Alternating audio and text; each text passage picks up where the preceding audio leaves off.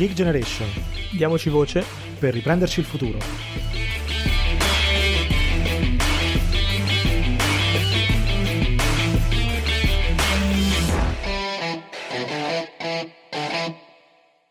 Bentornati su The Geek Generation, io sono Riccardo, eh, qui con me c'è come al solito Mario. Ciao Mario. Ciao a tutti. Allora, oggi eh, c'è un'altra puntata di una delle nostre rubriche, quella che forse a cui teniamo maggiormente, che è quella appunto delle voci delle varie realtà che in qualche modo sono interessanti e si occupano eh, delle tematiche che anche noi con il nostro podcast cerchiamo tutte le volte di raccontarvi. Oggi in particolare siamo con due ospiti veramente graditi. Mario, vuoi introdurli tu? Sì, molto volentieri. Sono Andrea Zoazzetto e Giulia Monteleone. Eh, membri di una realtà molto interessante che eh, fa parte di quelle tante realtà di attivismo giovanile che vogliamo eh, valorizzare con il nostro podcast e i nostri microfoni perché pensiamo sia davvero importante eh, insomma, eh, discutere con loro eh, sulle tematiche di cui si occupano e in particolare con loro. C'è una tematica che a noi sta molto a cuore che è quella eh, della scuola e dell'orientamento nelle aree più difficili del paese che sono senz'altro le periferie e di cui loro si occupano. Quindi eh, sono molto contento di averli con noi e spero che appunto sia l'inizio di una serie di eh, discussioni, di chiacchierate che faremo con questa bella realtà che è Poliferie. Loro sono Andrea e Giulia, appunto, quindi lascio a voi ragazzi la vostra presentazione di chi siete, cosa fate nella vita e poi parliamo anche ovviamente di Poliferie e partiamo. Grazie di essere qui. Grazie, Grazie a voi. A eh, io sono Andrea e nella vita mi occupo di eh, innovazione mondo startup ehm, in una società americana eh, che si chiama Plug and Play, abbiamo aperto in Italia l'anno scorso e aiutiamo le startup a crescere con investimenti e connessioni con grandi aziende. Buonasera a tutti, invece sono Giulia, sono pugliese di nascita ma londinese d'adozione e mm, diciamo, sono sei anni che adesso abito all'estero e lavoro in una società di consulenza che si occupa di valutazione e monitoraggio in ambito di sviluppo sostenibile internazionale e quindi sono sempre stata molto appassionata di tematiche sociali. Beh, interessante, poi ci piace sempre insomma scoprire un po' anche i volti dietro le associazioni, le persone, è sempre insomma bello e interessante, però siamo qui per parlare di poliferie, quindi raccontateci un po' cos'è questo progetto, come nasce e di cosa si occupa. Sì, ehm, allora, Poliferie, eh, anche stando su, sui temi che già accennava Mario, è un'associazione di volontariato eh, nata nel 2017 che ehm, va nelle scuole ehm,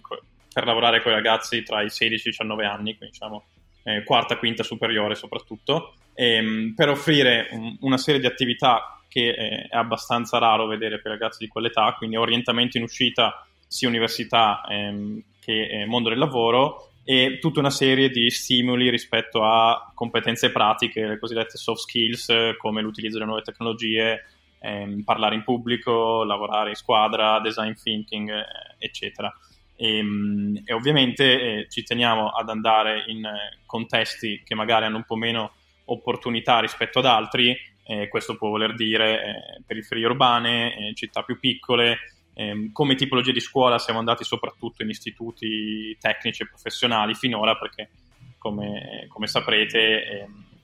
rispetto ai licei il tipo di studenti che, che va in quelle scuole ha statisticamente eh, delle opportunità eh, un po' più basse. quindi questa è un po' la, eh, la, missione di periferie che portiamo avanti da qualche anno e stiamo cercando eh, di raggiungere sempre più aree nel paese. Siamo partiti dalle, dalle periferie delle grandi città come Roma, eh, Milano, Torino, adesso siamo in, in 9 e, ehm, e, stiamo cercando di raggiungere un po' anche le aree interne. Vivo Valencia e forse Giulia è la, la, città più piccolina tra quelle che, che abbiamo coperto finora. E, ehm, e, come nascita, giusto per dire eh, un paio di parole su quello, eh, vabbè, io adesso vivo, vivo a Milano, eh, ma sono di, eh, di Casale Monferrato in Piemonte, ma ho, ho, vissuto qualche anno a Londra anch'io, quindi ho, questo in comune con, con Giulia. E, mh, appunto nel 2017 io avevo fatto la scuola di politica di Ricoletta, che poi anche, anche Giulia eh, ha fatto, e, e mh, avevo un po' conosciuto bene un gruppo di persone da tutta Italia e avevamo identificato eh, questo tema delle disuguaglianze nelle opportunità nell'istruzione come molto critico e volevamo impegnarci un po' in questo senso. E, mh, a livello personale è un tema che ho forse sentito eh, passando da Casale Monferrato a Londra, eh, in due sensi, sia vedendo che passando da una piccola città a una grande ehm, le opportunità a cui ha accesso sono incredibili, cioè c'è un, una forte differenza, ma allo stesso tempo, mentre Casale che 35.000 abitanti in Piemonte ehm, non ha periferie o troppe disuguaglianze, le ama in modo molto limitato, eh, a Londra invece magari ne, Londra come anche insomma città di tutto il mondo ci sono dei divari molto molto forti e molto visibili. Sì, io sono entrata invece in Poliferie uh, un po' dopo uh, Andre che l'ha fondata e um, quando sono entrata uh, avevo contattato Andre perché volevo portare Poliferie nella mia città, quindi San Severo che è nella provincia di Foggia che è la penultima provincia per la qualità della vita secondo la classifica annuale del Sole 24 Ore, quindi una periferia delle periferie, soprattutto nel contesto del meridione uh, italiano. E mh, appunto essendo, mi sono laureata e sono sempre stata un po' animata dall'idea di quel, diciamo, di quel concetto un po' anglosassone del give back, no? cioè nel senso restituire indietro alle comunità da cui siamo arrivati con uh, il presupposto che noi siamo un po' il prodotto di tutte le persone, gli ambienti, i posti da cui passiamo in un certo senso. E, mh, e da allora diciamo, il mio ruolo dentro Poliferie è quello un po' più di gestire uh, i team a livello locale e infatti come, come dice Andrea abbiamo team in città tra le più disparate, uh, centri molto grandi e centri più piccoli e, um, e, quest'anno la sfida è davvero quella di crescere tanto, raggiungere ancora di più um, posti um, periferici e subalterni in un certo senso ai grandi centri del paese che sono doppiamente danneggiati anche da questa crisi sanitaria che ci sta colpendo. Sì, proprio su questo infatti eh, volevo arrivare perché voi appunto partite da un'idea molto potente che si trova anche nel vostro sito e in generale appunto è un po' l'idea di base probabilmente, cioè il discorso del potenziale umano inespresso che è nelle periferie, che è nelle zone subalterne, come tu giustamente dicevi, il fatto che tanti giovani, non solo giovani, ma qui parliamo essenzialmente delle nuove generazioni, non hanno le stesse opportunità dei loro coetanei semplicemente perché nascono magari a pochi chilometri dal centro eh, e quindi questo è eh, probabilmente una disuguaglianza nella disuguaglianza che c'è in Italia, come giustamente accennavate, eh, e tra l'altro è, è interessante perché eh, anche il discorso del give back, anche il discorso dei cervelli in fuga, noi eh, spesso ci occupiamo da un lato del, appunto, del tema di, della fuga dei cervelli e dall'altra parte del tema di chi rimane qui, cosa si trova ad affrontare in termini di disuguaglianze e in termini di difficoltà. Quindi diciamo che da questo punto di vista siamo senz'altro molto allineati e infatti però volevo appunto chiedervi adesso che c'è stato anche questo periodo ovviamente di maggiore difficoltà dato anche insomma eh, il covid, il lockdown eccetera quali sono le vostre attività principali, quali sono state in questi mesi, eh, proprio per favorire diciamo, lo sfruttamento di questo potenziale per andare da, da, questi ragazzi a proporre un'alternativa magari a una vita che sarebbe più difficile e come un'opportunità. Certo, e, ehm, come diceva Andre, appunto il cuore di quello che facciamo sono gli incontri nelle scuole, quindi noi andiamo famosamente negli istituti secondari,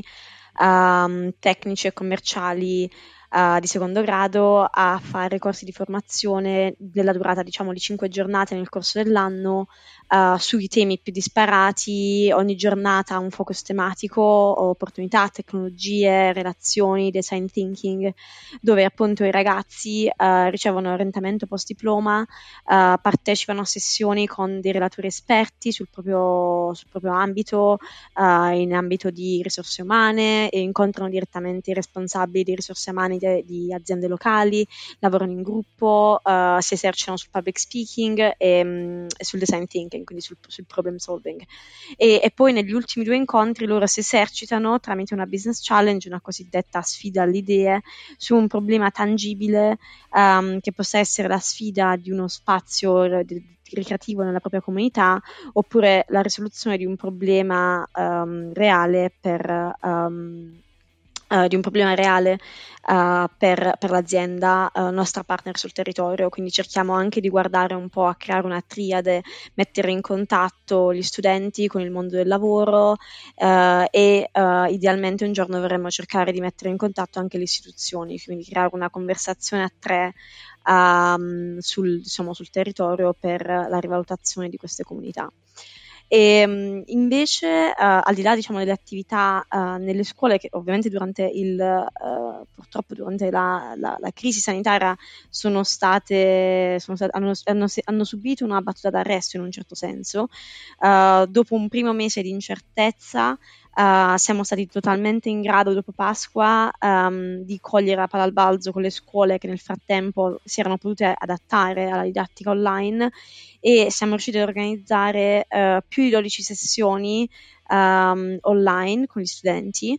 eh, appunto anche proprio a Vivo Valencia, tra l'altro, ma anche in tutte le altre città, ma Vivo Valencia la menziono perché um, doveva partire il 28 febbraio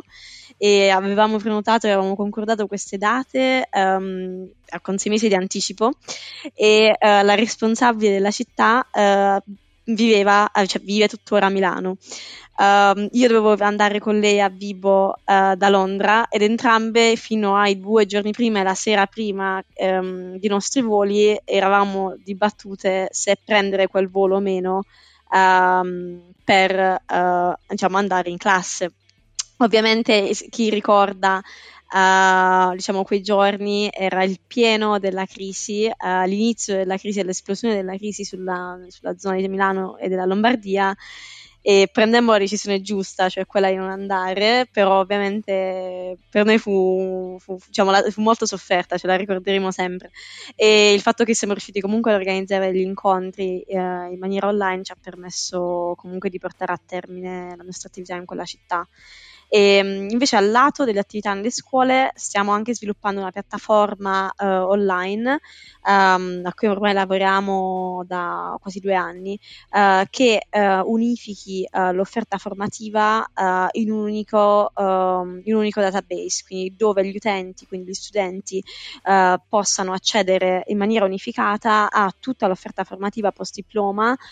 quindi corsi, curriculum, scadenze, rette universitarie universitarie, ma anche altre informazioni molto molto pratiche che non sono reperibili in un unico um, posto uh,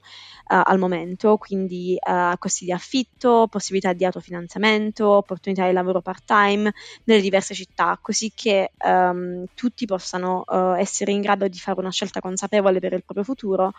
e ehm, dove in realtà molto spesso, tuttora se guardiamo delle statistiche come so, i vari report della Fondazione Agnelli, tuttora uh, il background familiare uh, tende ad avere uh, il maggiore impatto sulla possibilità di uno studente di poter andare o meno all'università, quindi di solito se si ha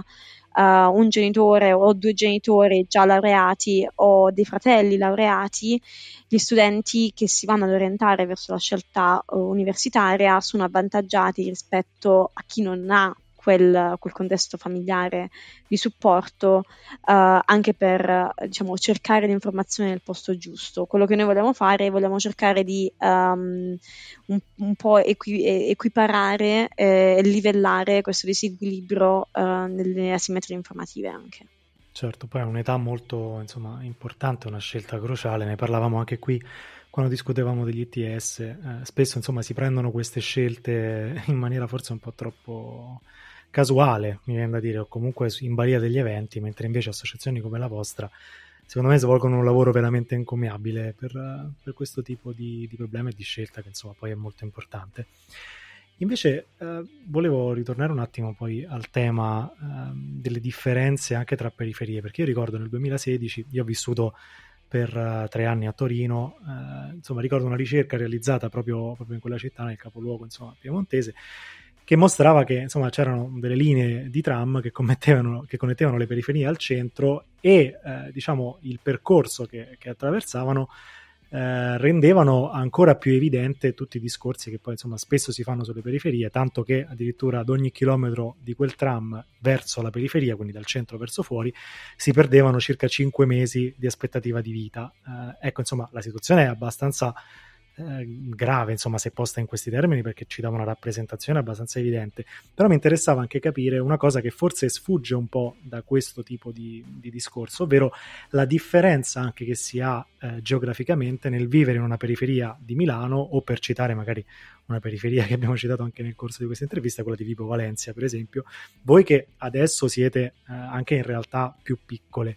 che tipo diciamo, di mh, differenze vedete, che tipo diciamo, di, di, esperienze di, mh, e di dettagli magari avete acquisito lavorando con realtà così differenti? Eh, no, sì, domanda molto interessante e, e, e cruciale Riccardo. E, ehm, mh, interessante anche quello che dici su Torino come statistica perché quando abbiamo iniziato eh, Poliferie, una che eh, citavamo spesso ehm, era che eh, a Londra, eh, praticamente lo stesso dato, ehm, quando ti sposti sulla metro verde da est a ovest, che io prendevo per andare a lavorare da, da casa, eh, da un capo all'altro si abbassa addirittura di 14 anni il, l'aspettativa di vita. Pazzesco. Quindi eh, lì il divario è ancora forse più, più grande e, ehm, e, quindi questo è sicuramente è difficile trovare dati per tutte le città, ma è sicuramente eh, probabilmente il caso in molti posti. Eh, ma per restare sull'Italia, un altro, eh, un'altra statistica che, che, citiamo sempre, fatta da Save the Children, se, se non erro,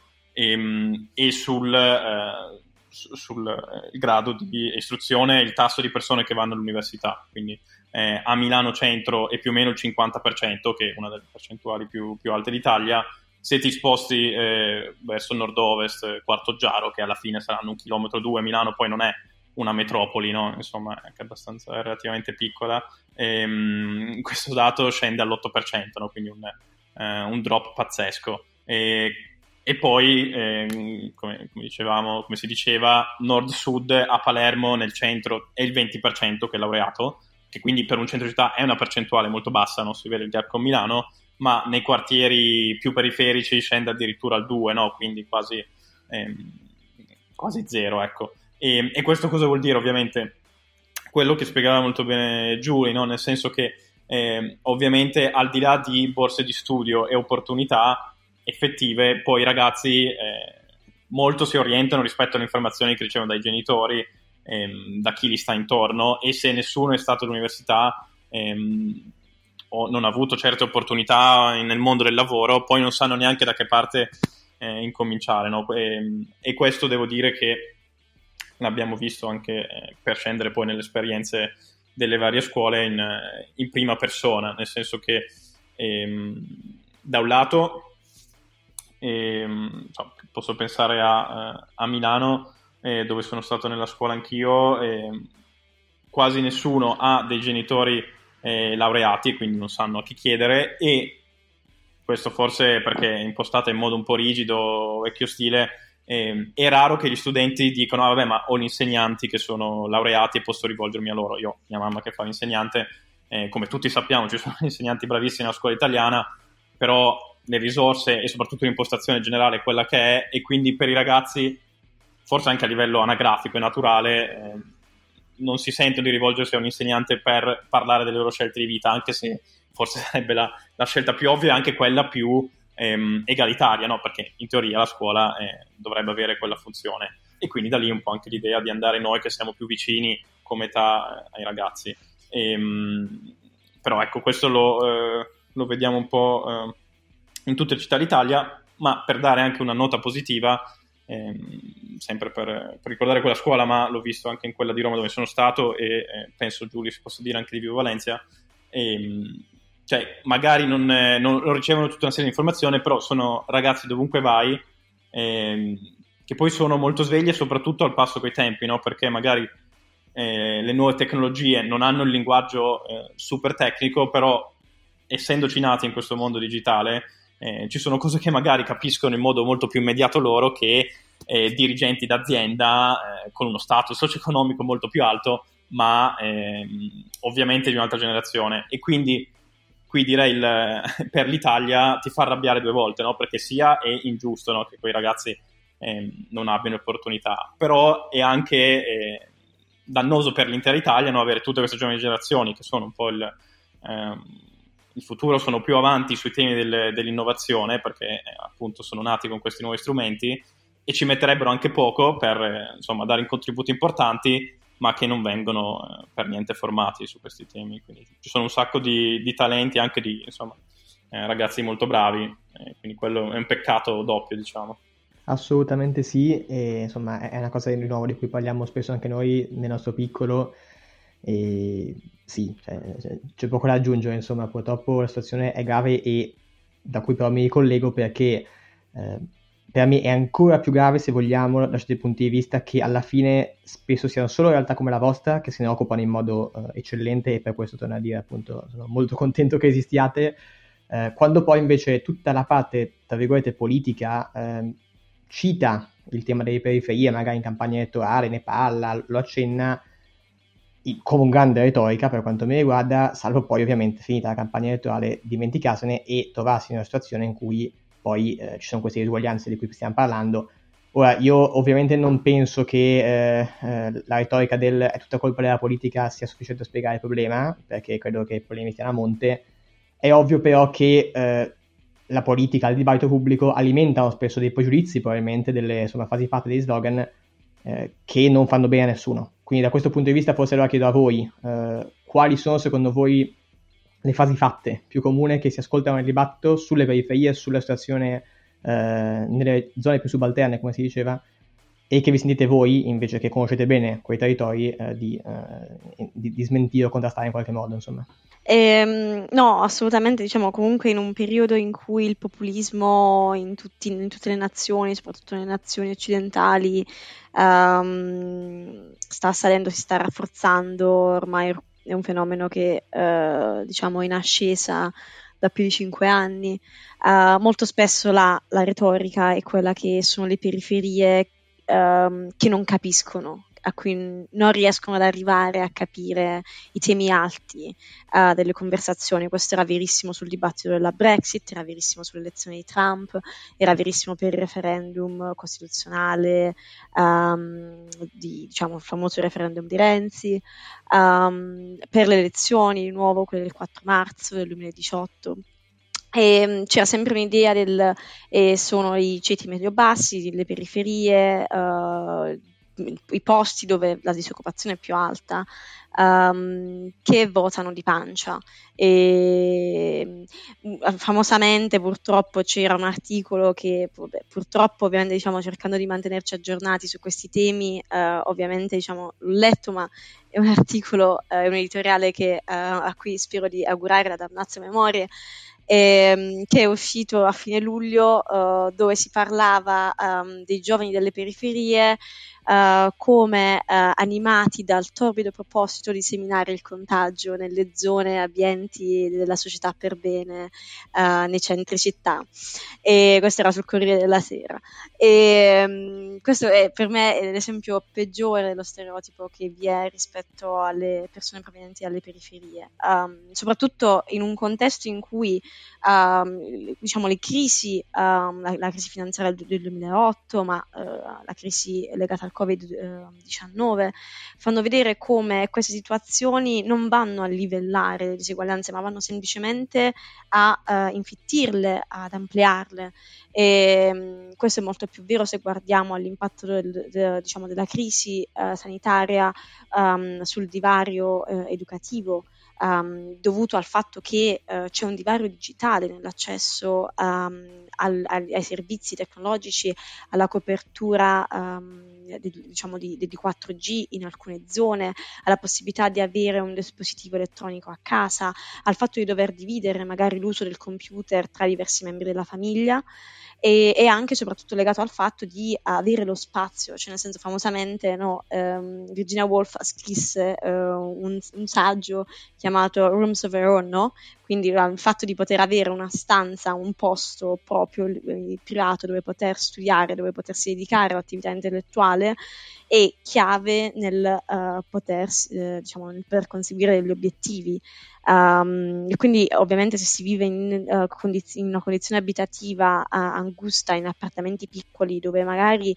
appunto forzati per il lockdown a dover condividere spazi trattando di membri della famiglia, c'è uno svantaggio che si va ad aggiungere a, a già uno svantaggio iniziale dovuto a una condizione uh, socio-economica. Quindi um, per me ecco, tutta quella narrazione lì era doppiamente ingiusta non solo perché infondata, ma anche perché nascondeva Uh, un, anzi non nascondeva nemmeno, era un esplicito uh, classismo e, um, e paternalismo eh, che in realtà è, total, diciamo, è, qualcosa che dovremmo totalmente superare eh, perché è importante in realtà è quello che noi vogliamo fare in un certo senso tramite poliferie è restituire quel concetto di agency no? Quella, quel, quell'idea di poter essere padroni del proprio destino eh, nelle realtà subalterne in un certo senso quindi eh, ridare eh, a queste persone che vengono considerate come prive di opportunità ridare in realtà riaprire la, la, la finestra delle opportunità dicendo no le opportunità ci sono sono, semplicemente che purtroppo non avevate l'accesso a questa informazione e noi vi cerchiamo di indirizzare verso dove trovarla e uh, sperando che uh, tramite un processo di mentorship e guidandoli, ma uh, diciamo sicuramente moltissimi di questi ragazzi, come diceva Andre, sono sveglissimi e io sono stata molto felice di accorgermene durante questi mesi um, diciamo di didattica a distanza dove mi sono divertita un po' a gestire un po' di incontri nelle classi, sono sveglissimi e sono molto molto intraprendenti e um, e sono capaci uh, di, di, cogliere l'importanza dei messaggi che gli vengono dati. Certo, no, purtroppo eh, abbiamo un paese che è spesso davvero spaccato in due e quindi si fa presto a, uh, dire, a rendersi a questa spaccatura, invece eh, credo sia veramente fondamentale cercare di alleviarla, cercare di uh, ricucire, e, perché poi alla fine, cioè, esatto, superando i, i pregiudizi, superando come dire, le facili risposte, quindi da questo punto di vista credo che questa sia l'unica strada. E tra l'altro mi ricollego a questo perché di nuovo appunto da questo punto di vista chiudendo anche magari con un minimo più di eh, speranza per il futuro eh, verso quello che fate, verso appunto eh, l'evoluzione di questi fenomeni perché senz'altro un ruolo centrale deve averlo la scuola, questo è indubbio, voi appunto eh, centrate il vostro lavoro sulla scuola ed è io credo sacrosanto. Quindi da questo punto di vista però eh, vi chiedo allora un commento su quello che secondo voi è, sono i problemi o mh, mm, i paesi anche del sistema scolastico italiano attualmente, eh, magari anche con, con un breve accenno se volete sulla cronaca di questi giorni, quindi la riapertura, non riapertura, che sappiamo bene, e secondo voi quali sono le direttrici nelle quali invece dovrebbe evolversi il nostro modello di istruzione perché eh, il discorso è che appunto si dice sempre che la scuola dovrebbe anche funzionare come eh, appunto aggregatore e come strumento per ridurre le disuguaglianze, per insomma eh, evitare che eh, si notino quelle famose disuguaglianze di cui si parlava prima che dipendono dalle famiglie di provenienza. Spesso purtroppo poi, almeno nel nostro paese, così non è e quindi da questo punto di vista volevo appunto chiedere a voi se avete in mente qualche eh, possibile evoluzione della scuola per favorire questo, per favorire una maggiore inclusione sociale e una maggiore appunto ehm, uguaglianza tramite l'insegnamento tramite l'apprendimento eh, per gli studenti. Chiaro, ehm, no, questo ovviamente è un tema eh, fondamentale e di cui non se ne parla mai abbastanza in Italia, quindi eh, ci fa molto piacere e vi ringrazio che portate questi temi all'attenzione. Ecco. E, ehm, allora, sicuramente come premessa rispetto anche a quello che si diceva prima, il ruolo della politica, dello Stato e di eh, avere un effetto generale, nel senso, eh, e questo avevo sentito Melinda Gates, eh, che ovviamente è una grande filantropa, a dirlo, ehm, il ruolo delle fondazioni, l'ONG, il volontariato è di testare nuovi modelli e magari muoversi in modo più veloce, sperimentare, però poi eh, quando si identifica il problema e si trovano soluzioni che funzionano, ehm, ci vuole lo Stato che in ottica proprio di Stato sociale ehm, lo applichi per tutti, no? E quindi ovviamente l'obiettivo ultimo è un rinnovamento del nostro sistema scolastico, eh, questo non c'è dubbio. E, ehm, l'altra premessa che faccio, diciamo, da, da, figlio di un insegnante è che eh, è molto complesso riformare un sistema già, eh, insomma, n- non solo così grande, ma eh, che era stato pensato per logiche eh, del mondo industriale decenni fa eh, mondo che pian pianino sta scomparendo, eh, però non è facile da adattare, come qualsiasi organizzazione. E quindi dal lato insegnante, eh, ovviamente, eh, per loro qualsiasi cambiamento può voler dire più burocrazia o adattarsi e doversi reinventare, ma senza magari le risorse, quindi ehm, ovviamente la scuola poi deve tenere conto anche di questo. Però pensando a, eh, diciamo, qualche eh, idea generale, più che soluzioni specifiche, no? che quelle poi vanno eh, pensate agli esperti, eccetera, però quello che abbiamo visto con Poliferie, penso che eh, insomma la nostra generazione l'abbiamo visto tutti, ehm, il primo punto è un po' la rigidità del sistema, per rifarmi anche a quello che diceva eh, Riccardo, nel senso che in un mondo che cambia così in fretta, ehm, far scegliere ragazzi la propria strada a 18 anni, ma che poi in realtà già la scegli eh, a 13, no? tra licei o istituti, e lì c'è una forte influenza del background socio-economico, questi dati sono chiarissimi. No? Ehm, quella è una prima scelta dove un po' te la fa la famiglia e quindi c'è il problema del, eh, della disuguaglianza di opportunità. E poi ne è un'altra enorme a 18 ehm, dove sembra che devi scegliere cosa fare e sarà quella tutta la tua vita e quindi questo sia inefficiente per il paese perché eh, bisogna avere un sistema più, più, flessibile ai cambiamenti nel mondo ma sia mette un carico, un peso sui ragazzi molto forte, no? perché ovviamente ti senti tanta pressione di fare la scelta giusta. E, ehm, e quindi ehm, sicuramente rendere più flessibile il sistema prima che dopo, quindi eh, so, magari un liceo, una, una, scuola superiore unica dove i ragazzi possono scegliere eh, le varie materie, ma vengono da qualsiasi background, anche socio-economico, ovviamente è un, un obiettivo molto eh, ambizioso, così come sarebbe eh, rendere eh, l'università italiana magari più, più pratica come nei, nei, paesi esteri, però su, su tutte queste un po' la, sono le cose che abbiamo visto, ecco, la flessibilità e rendere la didattica eh, più moderna, che vuol dire sia sfruttare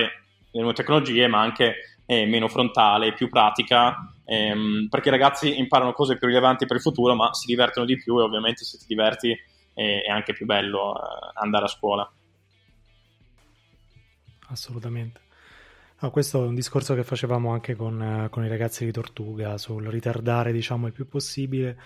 nei limiti ovviamente di un sistema che come ben sappiamo è abbastanza ingessato come ricordavi anche tu